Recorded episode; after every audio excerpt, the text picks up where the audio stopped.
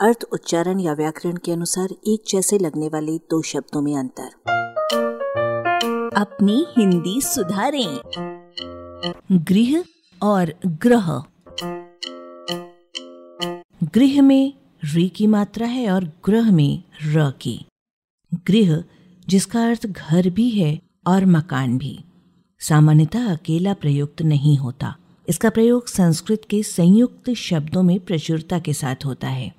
कभी ये संयुक्त शब्द का पहला सदस्य रहता है, जैसे गृह कार्य गृह देवता गृह मंत्री गृह युद्ध गृह विज्ञान गृह संपत्ति गृह स्वामिनी इत्यादि में, और कभी दूसरा, जैसे जलपान गृह, विश्राम गृह, स्नान गृह इत्यादि में।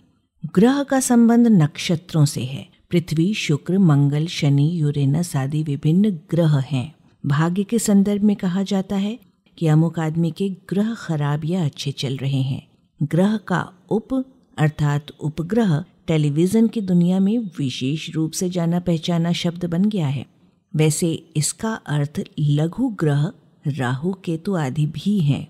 अनुग्रह, जो कि संज्ञा शब्द है, इसका अर्थ है कृपा, प्रसाद, उपकार, दया अथवा पक्षपात, पूर्ण किसी को प्रसन्न करने की भावना।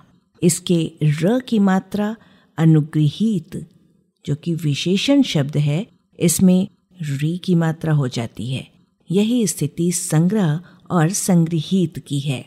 गृह, गृहस्थ, गृहिणी, गृहित, ग्रह, ग्रहण, अनुग्रह, अनुग्रहण अनुग्रहित संग्रह, संग्रहणीय संग्रहित ग्राह्य, ग्राहक, ग्राही, ग्रहिता आदि सभी के मूल में ग्रह है, जिसका अर्थ पकड़ना है।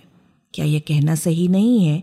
कि गृह यानी घर हमें पकड़े रहता है और ग्रह यानी नक्षत्र भी हमें पकड़े रहते हैं। आलेख, भाषाविद डॉक्टर रमेश चंद्र मेहरोत्रा, वाचक स्वर संज्ञा टंडन। अरबा की प्रस्तुति।